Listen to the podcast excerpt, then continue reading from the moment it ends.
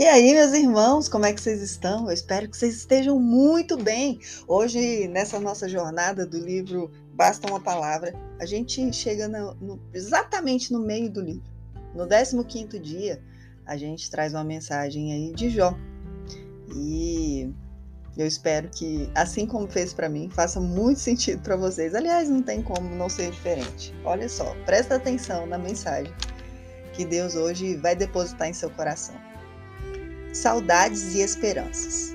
Naquele tempo, Jesus decidiu partir para a Galiléia. Encontrou Filipe e disse: Segue-me. Filipe era de Betsaída, cidade de André e de Pedro.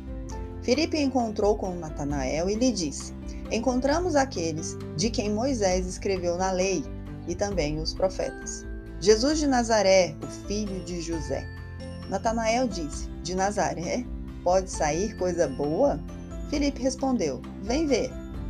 Jesus viu Natanael que vinha para ele e comentou: Aí vem o israelita de verdade, um homem sem falsidade.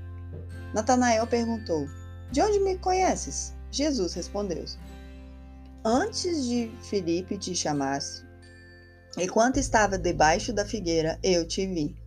E Natanael respondeu: Rabi, tu és o filho de Deus? Tu és o rei de Israel? Jesus disse: Tu crês porque te disse: Eu te vi debaixo da figueira? Coisas maiores que esta verás.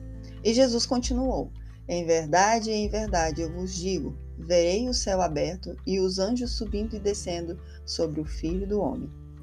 Jó 1, 43 a 51 verás coisas ainda maiores. Essa é a promessa de Jesus a Natanael em seu primeiro encontro, cheio de surpresas. Ao ser apresentado ao mestre Nazareno, que parecia conhecê-lo tão bem e de maneira tão íntima, Natanael termina por exclamar: Tu és o filho de Deus, o rei de Israel. Mas Jesus adverte: muito mais virá pela frente. Se me seguir, você será tocado muito mais profundamente a cada instante que estiver comigo Esteja atento para ver o céu e a terra se abraçando a cada dia. O discípulo de Jesus deve ter o coração preparado para ver coisas sempre maiores vindas da parte dele. Não, gente, deixa eu repetir essa parte, por favor. O discípulo de Jesus deve ter o coração preparado para ver coisas sempre maiores vindas da parte de Deus. Há pessoas que facilmente se acomodam àquilo que já recebe e não espera muito mais do futuro. Outras, infelizmente, depois de situações de prova e sofrimento, pensam que os bons tempos já passaram. Olhando para trás, acreditam que eram felizes e não sabiam, e alimentavam uma amarga nostalgia que as torna incapazes de aproveitar as novas oportunidades que Deus lhe dá para serem felizes hoje. Jesus nos ensina que devemos ter o coração aberto para as lições e manifestações de Deus que acontecem a cada dia de nossas vindas. Coisas grandes estão preparadas para você também, ainda que pense que seu passado é maior que seu futuro. Hoje, o grande Deus a quem servimos deseja-lhe uma boa chance, uma nova chance de se sentir feliz completo. Abra seu coração. A esperança de boas novas para a sua vida, ainda que em meio a provações e sofrimento.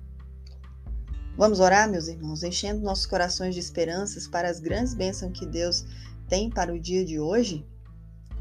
Pai querido, agradeço porque teus planos para a minha vida ainda não encerraram. Obrigado. Pai, porque coisas maiores que tudo que já vivi estão reservadas para mim. Agradeço pelas coisas boas do passado, mas não quero que a saudade e a nostalgia se tornem um empecilho para eu viver as bênçãos do dia de hoje. Quero ardentemente, amado Deus, ser alguém repleto de esperança, capaz de criar um clima de expectativa e otimismo aonde quer que eu vá.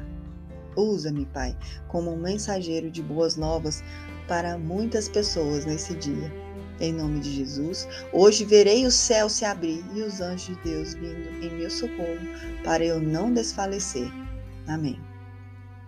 E para memorizar, esperança esta que seguramos qual, qual âncora de nossa alma, firme e sólida, e que penetra até além do véu, no santuário onde Jesus entrou por nós como precursor. Hebreus 6:19. Segundo a Bíblia, a esperança é a âncora que dá firmeza à alma em meio a toda tempestade. Nossa esperança foi lançada além do véu, isto é, além das nuvens e da escuridão, e permanece firme e sólida no trono de Deus, onde Jesus está continuamente orando por nós.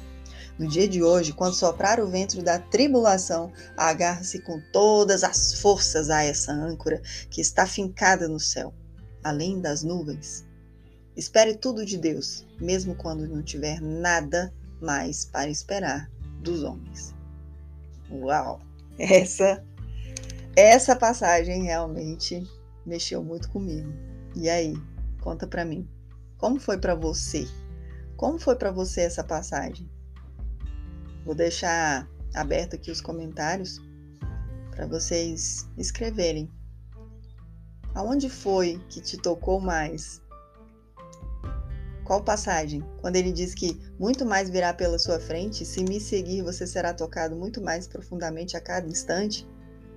Ou quando ele alerta que o discípulo de Jesus deve ter o coração preparado para ver coisas sempre maiores vindas da parte de Deus? É isso, meus irmãos. Gratidão. Amanhã a gente vem aí com o nosso 16 dia. E a leitura vai vir do Evangelho de São Marcos. Espero que vocês tenham um ótimo dia. Meu nome é Juliana Guimarães e fiquem com Deus.